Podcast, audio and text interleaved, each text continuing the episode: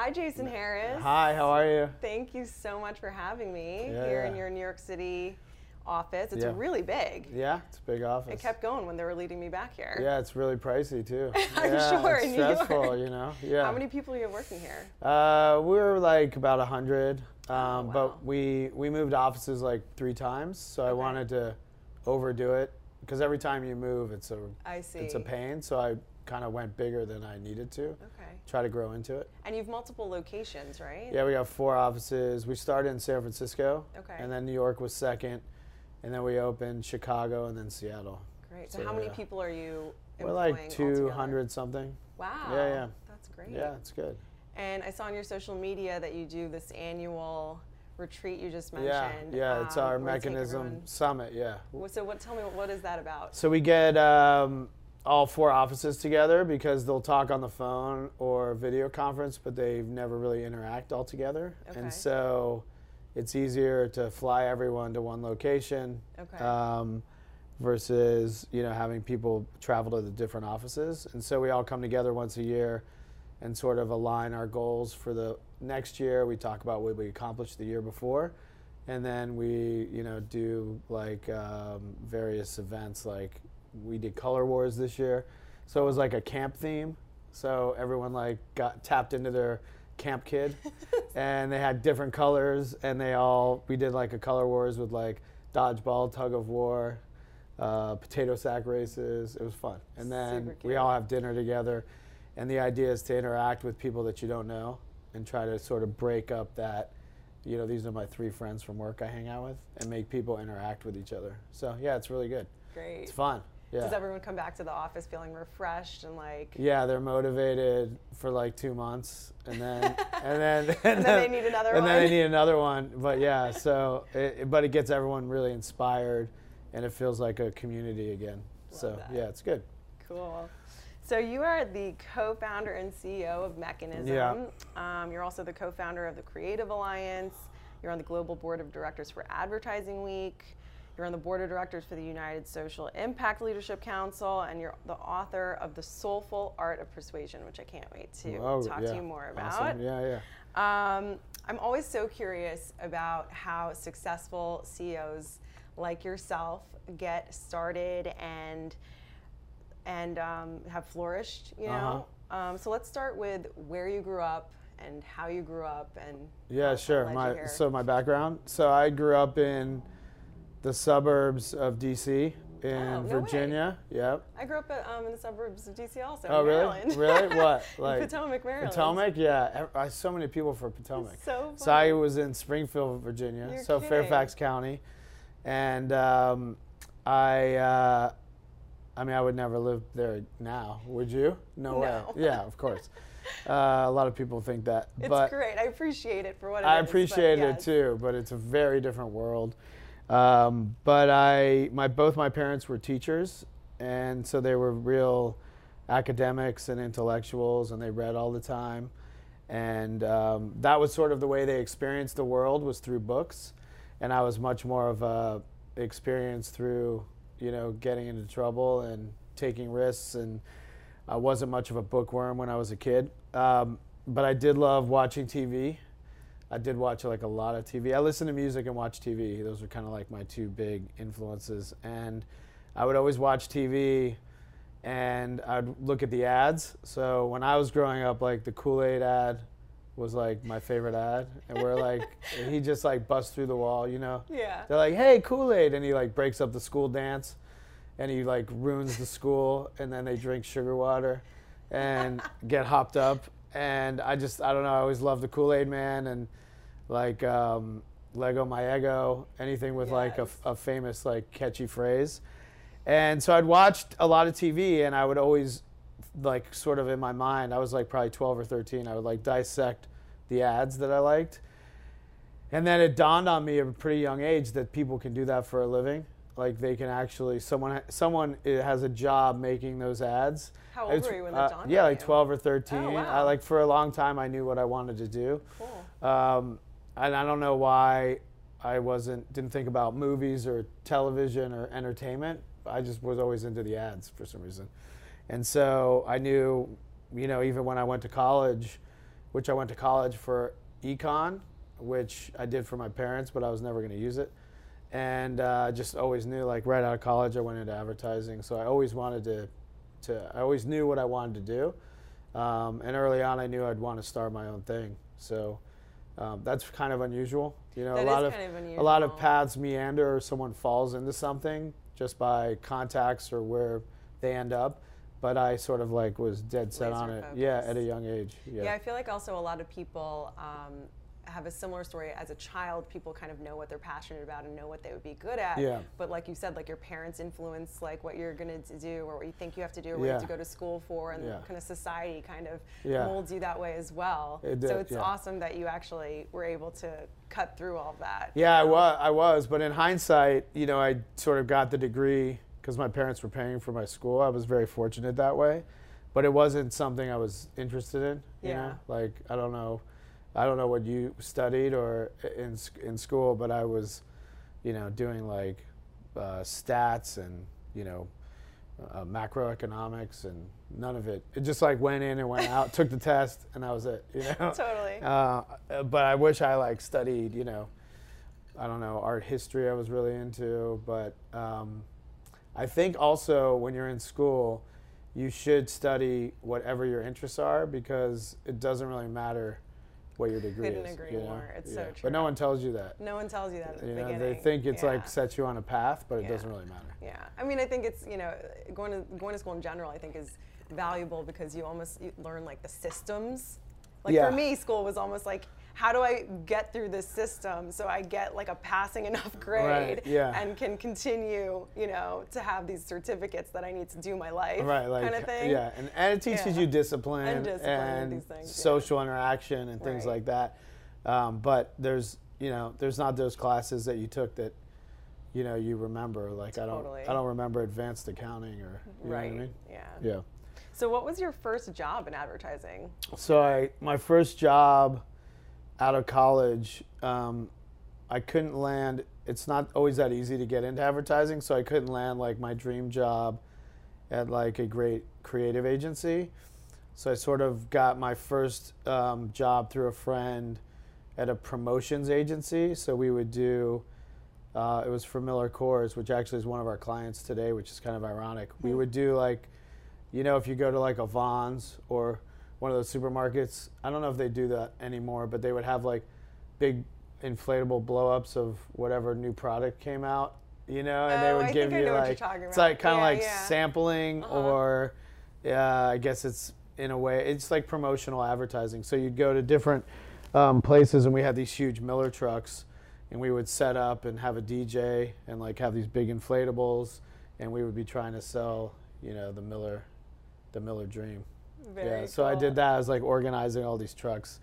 But so I went from promotions, then I got a job at a design firm, which was all. Neither of those were what I where I wanted to go, but it was like trying to get on my path to get to an advertising agency that did, you know, ads, Yeah. ad ads. Yeah. And ads, like you guys specialize in what digital ads? we do a lot of social media. We do we do a ton of television still. Like Yeah. television ads, surprisingly, are still Yeah. a big business. And we do outdoor, we do, I mean, you name it, branded content, we do film, we do, you know, video content. So really anything under the sun at this point, yeah. Okay, great. Yeah. Do you have like a money spot? Like, is there something that you find is like your, you know, your bread and butter, something that you're like the best at? I think we really are good at mirroring like strategy and creative together. So, what the brand wants to become, we help sort of define the brand positioning, where the white space is for that brand, what they can own uh, strategically, and then bring that to life through big creative ideas. And then we can execute those ideas on really any level or any platform. But we always believe that one big holistic idea of what the brand stands for, the reason for being, uh, you know, the soul of the brand. We define that and then bring it to life and then work for this, you know, hopefully work for the same client for years and years to bring it to life. Awesome. Yeah. Um, what do you think it takes for someone to become a CEO of an agency like Mechanism? Um, So, like uh, any CEO or particularly in advertising, do you think? Um, let's start with advertising. Now, with advertising, Yeah. I think really understanding. I was fortunate because I worked in a lot of different areas of the business, so I understood, you know, new business, how to pitch, and win or lose business. I knew I understood production. I knew a bit about strategy. So I worked in different disciplines, how to manage relationships, and so I think. Um, you know, it doesn't always happen that way, but having knowledge from different disciplines within advertising uh, really helps. And then I think having an understanding of good work and what makes good work, and then how to build relationships with clients. Sort of those are, I think, the key. And then how to motivate. Obviously, part of a, any CEO's job is coming up with a vision and motivating the team, and feel like everyone's working through the shared vision, and then uh, outlining cultural values and then making sure those values permeate throughout the agency because without those values and having those values on paper and living those and embodying those and reiterating those over and over um, it becomes like the culture becomes lukewarm and you know they always say culture eats strategy for breakfast and i think in building a business the ceo's job is to keep that culture Yeah. alive and vibrant How would you describe your culture here at Mechanism? Um, well, we sort we have a list of, um, and everyone gets like a book when they start. And every internal meeting, we reiterate the values, but there there's not sort of one thing that holds it together. But the type of people we want to hire are creative entrepreneurs. So they have an uh, because we're an independent agency, so we're not owned by anyone. So we have to. Everyone has to feel like they're not a cog in the wheel, but they have ownership. So they have to feel like entrepreneurs themselves. And then, really, the creative means that they're really all about the end product and what we put out into the world. And they have to love creativity, not just getting the job done. So that's sort of the type of people that we attract and look for, screen for. And then our values are optimism, fearlessness, we're realistic, uh, collaborative. So those are sort of the key ones um, that we define. And we, you know, we want people that are optimistic in spirit. They aren't afraid to speak up. They aren't afraid to pitch crazy ideas. They're also realistic. You know, we have to improve and sell products and services. Right. So we have to make sure that the work we do is working. And then um, collaboration is really important. Just feeling like you're part of a team, everyone's contributing ideas, there's no ego or politics, um, things like that. Which, you know, you have to manage through a lot to keep those values alive. I'm sure. Yeah. What are your biggest challenges that you face as a leader? In life, oh. Yeah. as a leader. Um, in advertising today, it's really talent is really hard to maintain because um, in any service-based industry, all you are is the people that you hire. You know that's what makes the company. You're just really, in a way, a talent agency. You know, it's it's how the people come together and work, but it's the individual people that make the company. And with, you know, Apple and Facebook and Google and brands building a lot of in-house agencies um, and throwing money at people, it's really hard to always maintain the best talent because they might just go where the money is.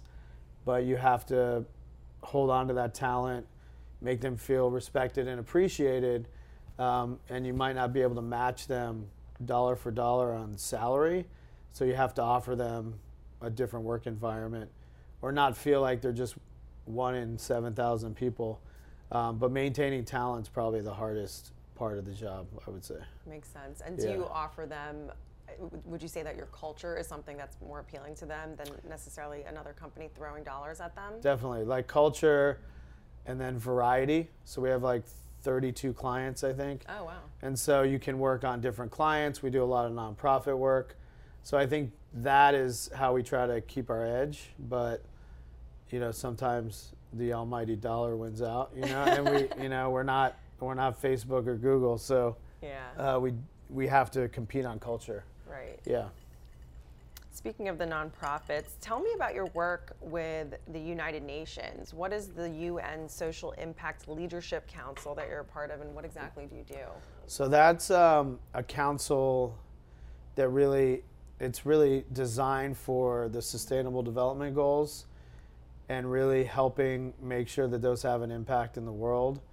And um, you know, for our part, we created uh, campaign around it, and do you know the Sustainable Development Goals? Little, I've heard a little. Yeah, so I think that's how everyone is. Okay. It's like they kind of know them, but they don't really know them. So every um, every 13 years, um, there's a new sort of mandate by 193 com- uh, countries around the world that agree on what the most important things are for the future of the world. And they come up with, like, they were called the millennial goals before. Now they're called the sustainable development goals. So they come out with new ones. Okay. And this year, there or this um, period, there's 17 of them.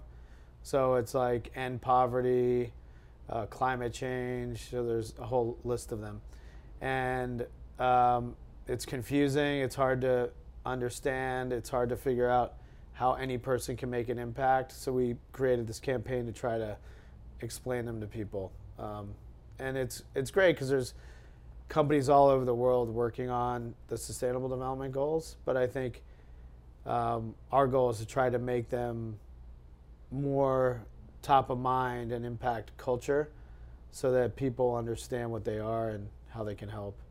Uh, but it's cool because it's one of the few things where the whole world comes together to have these Love agreements, that. which the UN is, that's what the UN's there Right.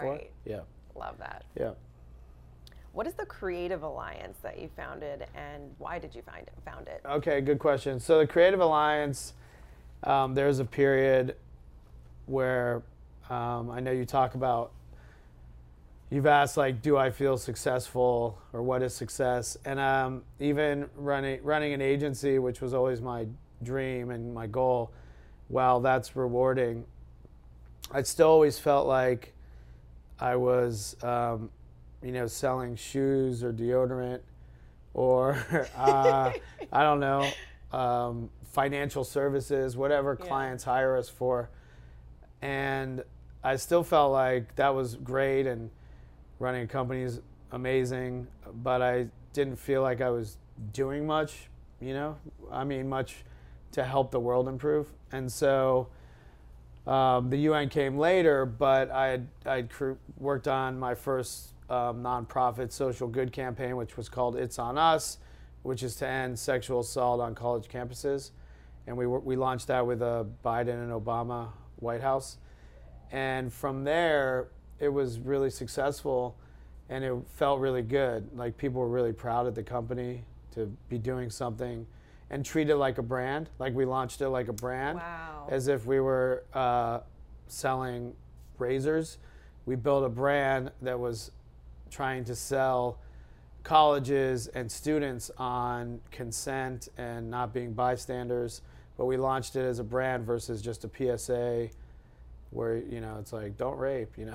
Uh, Don't rape people. Right, like that's bad, but really how do you help change rape culture? Yeah. And impact, and it was really targeted at at men uh, to understand that um, you know their actions matter or turning a blind cheek matters, and so it was just really really rewarding. And then from that, other uh, nonprofits would ask us to do work, and I realized that we couldn't. Um, there's only so much free work you can take on and still have a viable business. So, but I wanted to do all that work, and I realized that it was uh, it scratched an itch for me where I was at a point in my career where I was sort of down in the dumps, looking for fulfillment. looking for fulfillment. Yeah, that's a great way to put it. I was looking for fulfillment, and I felt like, great, this is my dream, and I achieved it, but it's a little hollow, you know. Mm-hmm. I didn't feel like I was doing anything bigger than myself or my clients, and so um, from that, it was really rewarding. And then we created uh, the Creative Alliance, which is a consortium of agencies that can do nonprofit work like we had done, and they could also enjoy that experience and use their advertising powers for good. And so we called the Creative Alliance. And actually, today we got our hundredth um, agency, so it's Wow, massive. There's like a there's like a hundred companies in it. I had no idea. yeah, it was so yeah, big. yeah. It's big. Wow. Um, and uh, yeah, it's and it's so we do a lot on anti-hate and discrimination, access to co- education in college. We do gender equality. We do civic engagement, which is really about Yeah. getting people to come out and vote. So it's been really, it's been awesome. That's like, really awesome. so that balances out. Like I can sell ice cream and, you know. and still feel good. and still feel when you go good. I, bed. yeah, exactly. And then I can also help run this other thing. So yeah, So, so that's great. been cool. I am so into your book. Oh yeah, that's Soulful awesome. Ar- Art of Persuasion. I'm What- so glad to hear that. Oh my God, so great. Um, there's a lot I want to ask you about it. Okay. But first, what made you want to write this book?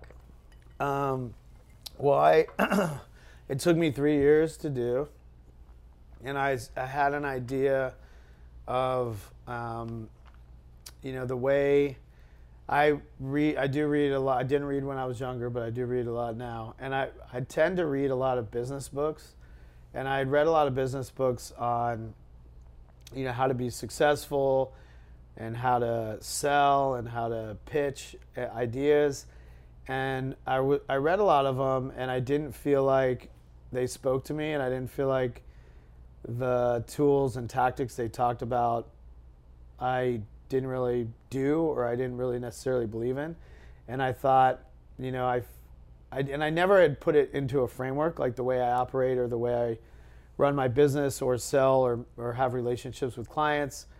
Um, and I realized that the way I do it is different than a lot what a lot of the books were saying. So it compelled me to try to put it into a formula and a practice. And so that that really is why. And this was about. It took me three years to write, but I started thinking about it like four years ago. Um, so that was the reason why. You yeah. felt like you needed to like put it out there for people. Yeah, it was also an exercise for myself to like understand the way that I conduct business because I just do it the way I do it, but I never sort of structured it. Right. You just have to take a step back. So I took a step back and see like what you're doing. see what. I'm doing, and then organize like what are the principles I believe in on that topic, and how do I um, eh, share those with other people, and then put my beliefs into a book.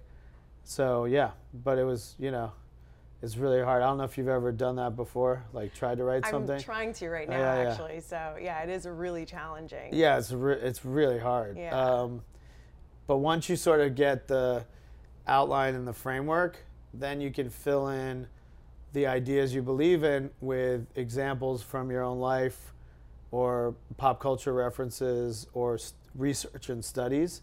So once you sort of organize your thoughts, then you can kind of fill it in. Um, That's great. but it's the or, it's the organizing the principles that's really the hard The part. hardest part, Yeah, and then sure. then it sort of flows. But Yeah. yeah, it was really hard. And then you think it's like not good enough, and you have all those doubts. And can I put this out there? You know, is it gonna resonate with people? So you have you go through a journey, a real journey when you, I mean, when you're you know building or launching anything, but particularly a book because I think it's so personal. I could Um, totally yeah, see yeah. that. But it's rewarding. It's, Yeah. it's been good. In the intro to your book, you mentioned that you've learned to pers- to become a persuasive person over the course of two decades. Mm-hmm. Um, I would love to hear a little bit about what your life and your career were like before becoming this soulfully persuasive person that you are today, and what it took to begin embodying these characteristics that you discuss in the book. Yeah, so there's that's a good, great question. There's so there's um, there's sort of four founding principles in the book. One is um, original, which is all about you know being yourself and leaning into your uniqueness. There's generosity. Uh, there's empathy, and then there's this idea of soulfulness. And I think when I started earlier on, I would sort of have like my real self and then like my work self, and you know, almost like you were a you were putting on a mask or acting, and um, it's it didn't necessarily uh, get me as that far. um, or uh, you know, I f- just felt like it wasn't me. I was being like a little bit more um, overly professional and stuffy, and uh, I don't think I let people into who I was, so I didn't make a lot of connections that way. Um, yeah, so I think that was sort of one turning point was this idea of um, sort of finding your voice and your beliefs and your vulnerability, and that that is what attracts people to want to work with you, not what you think they want you to be. Absolutely. You know, and I mean, it seems obvious, but it's that was like a big breakthrough for me. So it's one of those things Yeah. that's easier said than done. Yeah. Like everyone, when, when you Yeah. say that, everyone's Yeah. gonna be like, yeah, of course. Of but course. if they actually looked at themselves, I bet you the majority of people aren't really doing that to the yeah, fullest. yeah, totally, and embracing your failures and communicating your failures and you know your successes too. But I think just this idea of um, being leaning into being yourself, whether the outcome's always what you want or not, in the long run will will really pay dividends. So I, I don't think I you know I had like a different work uh, persona. I'm not a naturally generous person, but I am now. Like I had to train myself habitually to be um, generous and think about others. And those traits, as I realized I wanted to embody those characteristics personally and professionally, a lot more started happening positively on the career front. And so that's one thing, like, I think naturally I have sort of the empathetic, soulful part, but this like originality and generous part I had to I had to really learn. And I and those unlocked when I started thinking that way, it unlocked so much and it was way more powerful than the way I was operating before. I'm sure. Yeah. How do you train yourself to become more generous if you're not naturally that way? Um, that's a good question. I think it's, um, and you know, my idea of, of generosity is really this idea of trying to give something away at every moment, like at every interaction. And that can be your time or your advice or your compassion. It can be stuff. It can be giving away things. Um, but training yourself to think about every opportunity as a way to be a generous person. And it doesn't have to be burdensome, like it doesn't have to bring you back. Um, it can be really simple things. But I used to, you know, work myself and not have time for other people, or if someone asked my advice, I would not have time for them, or if someone emailed me out of the blue, I wouldn't respond to them because I was just thinking about my day to day. And when you create this sort of generosity of spirit, it um, uh, it just, un- it just it's hard to explain because you can't measure it. It just unlocks so much. I know exactly what you mean. And and there's a lot of things now that I do. If I like read a great book, I'll buy um, a second copy, and I'll think of down the road the perfect person to send it to. Or I do that with music a lot. Or, you know, sending an email when you know someone's really into I don't know like. Uh, re, you know, retail experiences, and you read an interesting article and you send it to them, Right. or they're could it re- be like a compliment? it could be a like- compliment. It could be yeah, you know, as long as it's it's authentic. It could Yeah. be, you know, someone came out. You you you uh, heard this podcast about this artist, and you know this person loves this artist, so you you send it to them. Just making sure people are, you know, and you always think to do those things, but a lot of times you don't I'm just doing them like instantaneously Yeah. when you think of it and you think of how much someone uh, helped you through something or um, you know is a good friend and just sending those things out like that generous spirit into the ether i think is really important and you start to think that way and you start to act that way habitually and oh shit sorry All good. and you don't have to think about it. That should have been a before taping thing. Um, yeah, so that's that's sort of how I trained to, and it felt good, and I would connect with people in a better way, so I kept doing it. Yeah, that's the one I have to work on. But I wasn't like, no, I wasn't born that way. You know, I was born to be like heads down in my own world, and I had to break out of that. Yeah. Very cool. You touch on, I mean, these are great introspective Yeah. principles. You touch on a lot of them in the book.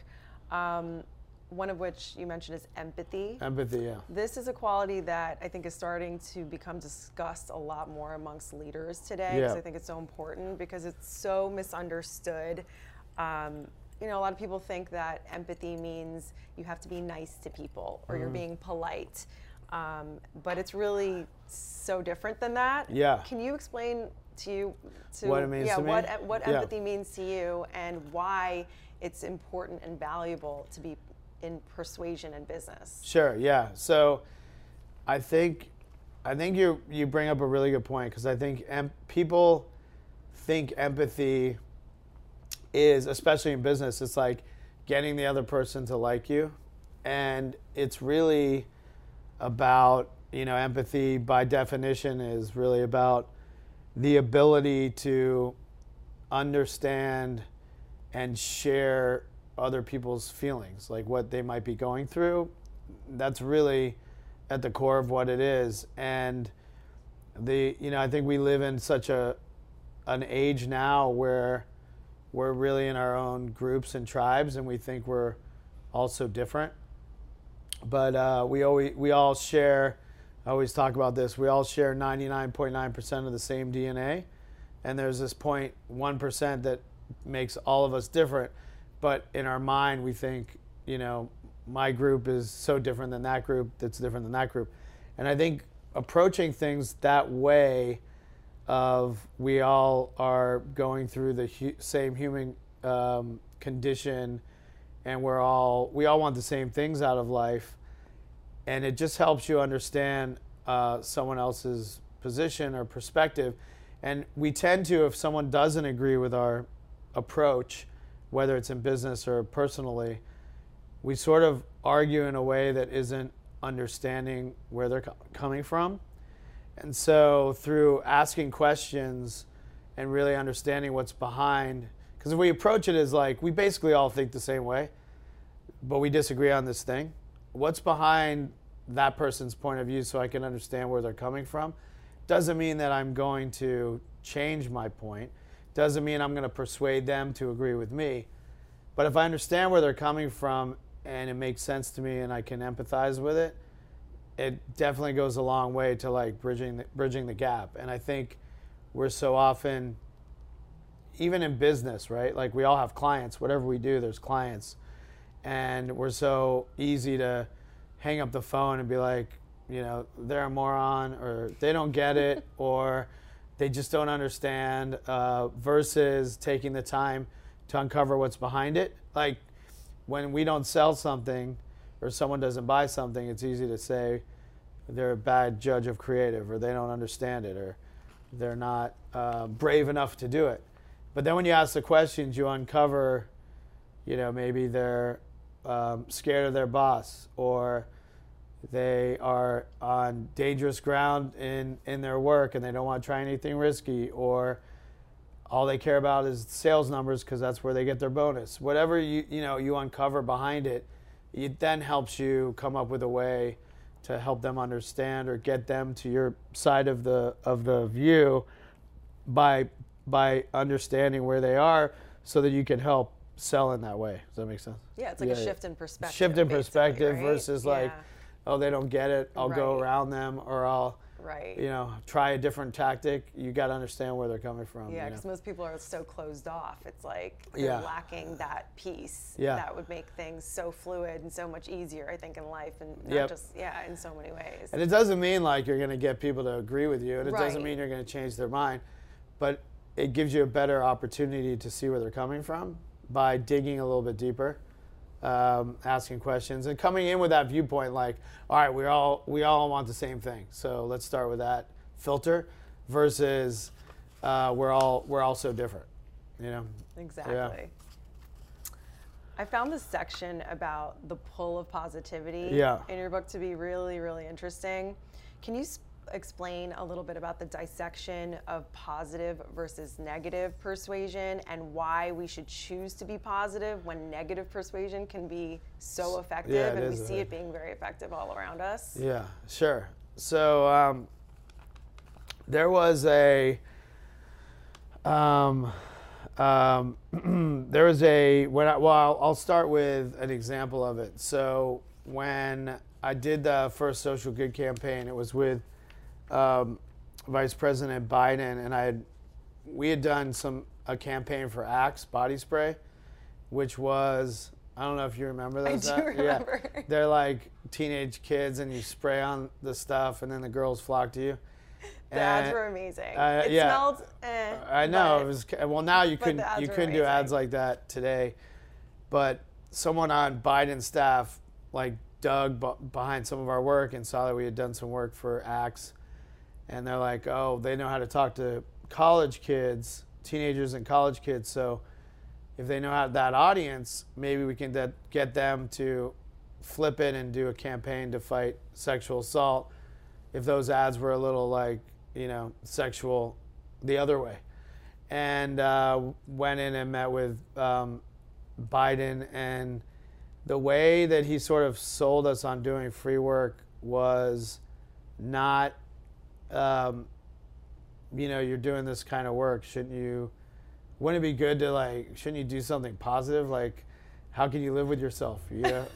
Which is almost like a negative approach but the way he did it was imagine helping impact a world where freshmen and college women don't have to be scared to walk home at night or don't have to feel like uh, uncomfortable if they're in a room of men or that um, you know they, they, they aren't scared about drinking or someone's going to put something in their drink or whatever you know ha- happens there's uh, right now there's 20% of freshmen and sophomore women are sexually assaulted in some way so it's Oh, like wow. a crazy statistic Yeah, there is. and the way he he told it wasn't isn't that depressing and you know you should use advertising to do something good for once. He did it in a way that was like imagine a world that we could help be a part of that was x y and z. And that like positive spin on it that's what persuaded me um, versus the negative guilt shame way wouldn't nec- necessarily work. So like you don't that, think so? uh, well, probably would have worked on me, but uh, it, it it's just the difference of like making someone um, influencing them through po- a positive lens Yeah. versus a you really shouldn't, shouldn't a shaming. shaming lens, and that's that's sort of the difference. Um, maybe I would have done it still, but I I did it in a way that was I had way more pride about it, and I was inspired. I wasn't doing it because I felt you know, shame or regret, or I wasn't trying to balance out the other work. I was doing it as like a, a badge of honor. You got you got to enjoy the process. I got to enjoy it. Yeah, and I think that always stuck with me as, you know, pulling people over it, to your way of thinking is is more powerful done in a in a positive way. It's almost like, you know, your mom, your mom saying, you know, it's like, you know, you don't call me enough. You know, you really need to call me. Like, don't you care about me? Like, why don't you call your mother?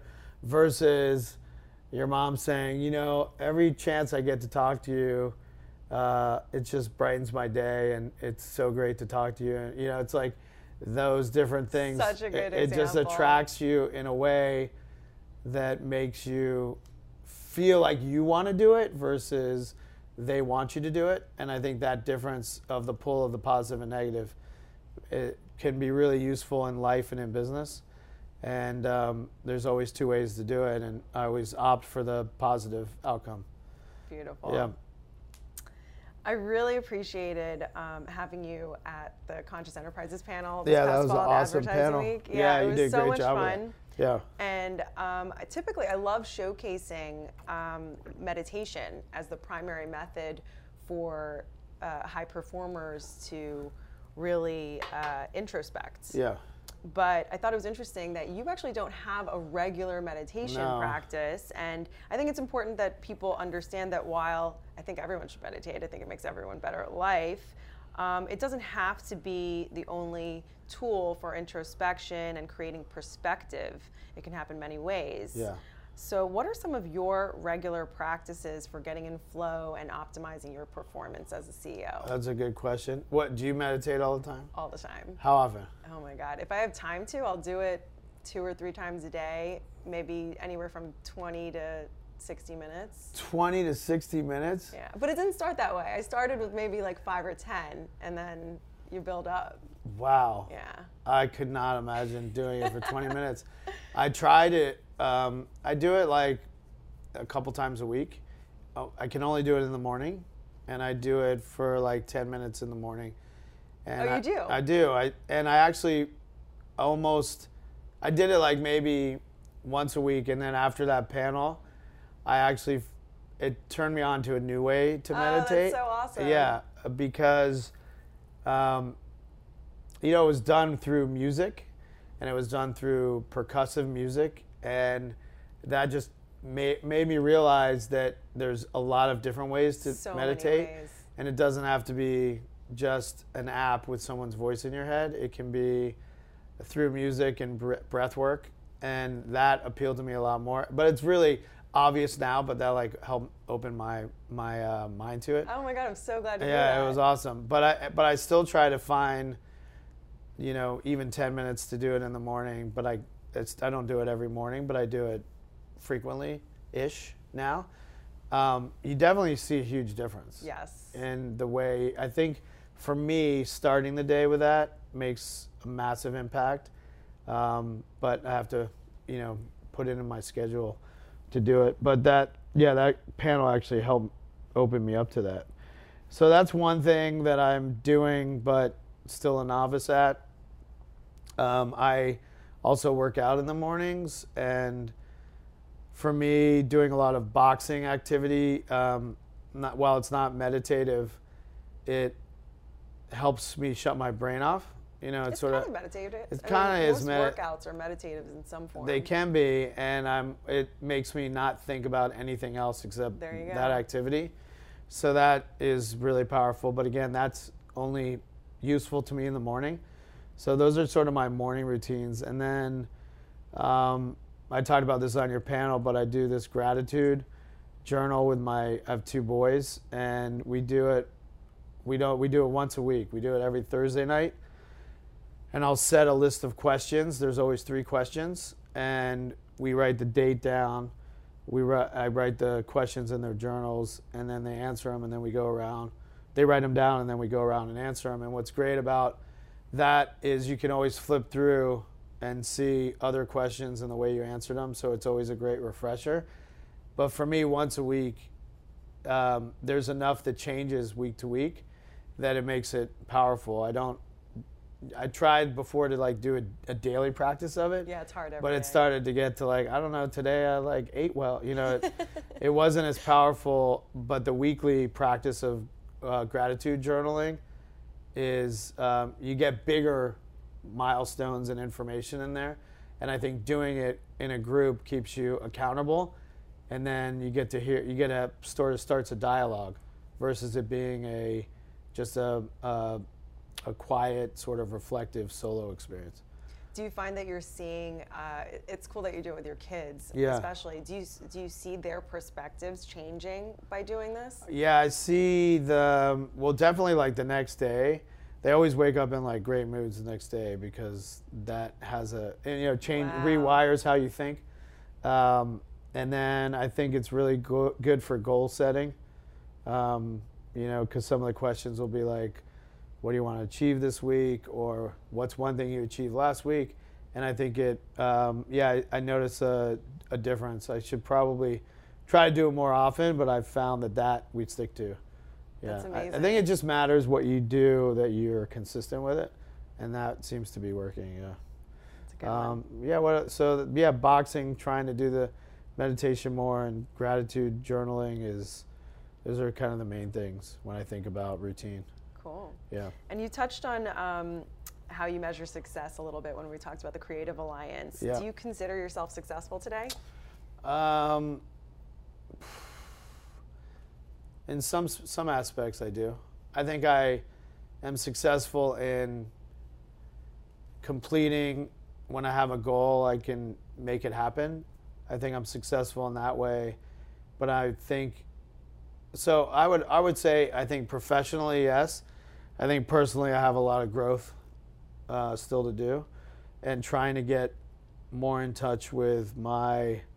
Um, it's really hard for me to be a vulnerable person, and that part, and emotional and open up in a way that is um, sort of deep.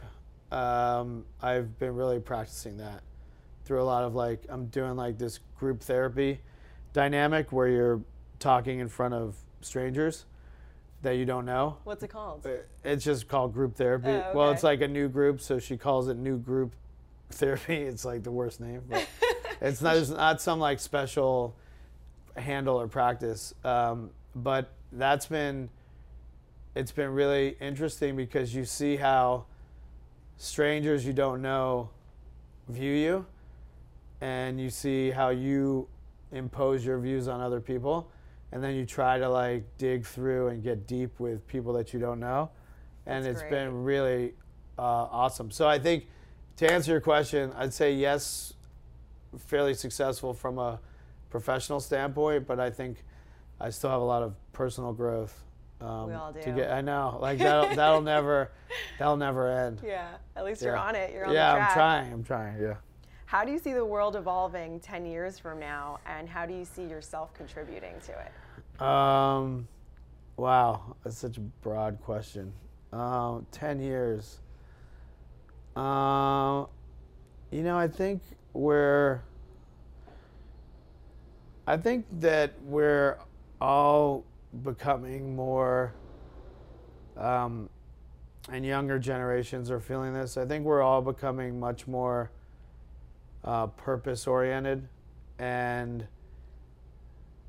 not not just being content with um, I have a great friend network. I'm, I love my job, but I think there's this this movement towards um, contributing and building legacy and doing more to make the world a little bit better. So I think there's this sort of drive to purpose that uh, getting gaining like kind of critical mass with people. Like what are what are you doing that's helping the world? Not what are you doing? How much money do you have? Like not do you have a yacht and a Lamborghini? Yeah. But what are you doing that is helping move the world forward? And I think that's so awesome to see. So I feel like in 10 years, that's going to just continue to be sort of the marker of success.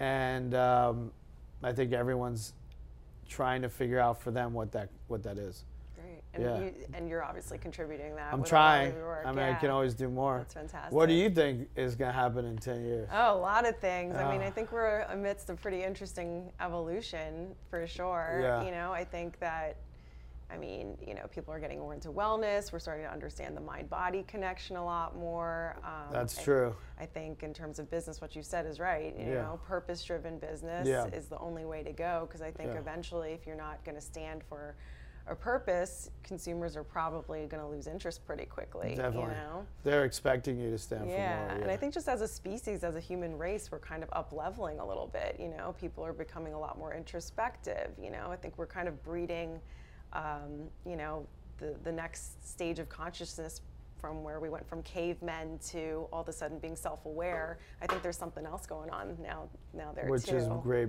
Yeah, which is With the meditation. which is untapping the mind and the potential. I totally agree. I think deconstructing reality and all that. Yeah. I know, and I think the there's this interesting like uh, I don't I don't really uh, know it that well, but there's this interesting thing of um, the impact of food on the mind and body, and Absolutely. that I think we're like just starting to unlock Yes. how critical what we put into our body and what supplements we use and how we can sort of modulate the the body and our well-being. A hundred I, percent. I think we never really saw that connection as much as we are starting to. you Yeah, know? definitely. We can heal ourselves, you know. Yes. Yeah. So I have one last question Okay, I'd cool. like to leave everyone with. What's a valuable piece of advice you'd like to share with other professionals and entrepreneurs? So, I think um, you know, you, you and I as like entrepreneurs um, and creating things and you know having doing what we love. I think whether it's an entrepreneur or so, someone in any profession like trying to be be successful, I think one thing that I've realized is this idea of playing the long game and realizing that you're impatient, you know, you want the next thing, you want that next marker of success you've set out for yourself. You want to increase your business X percent, but that um, business and entrepreneurship is a is a marathon, and you don't have to put so much pressure on like by next year I have to have you know it's it really is a long game, and I think when you play it as a long game and you think about it that way, you're creating a network and building relationships over time, and those relationships, if cultivated, will will always pay off. But you don't have to stress about like getting it all done like right now. Like I always try to think about playing the long game and not the short not the short game. And when you act that way, you make different decisions. You're not you're not uh, pushing for a sale you need. When you don't get something, you're not devastated. When you cultivate relationships, even if you don't win something, you're still thinking about that as building a relationship.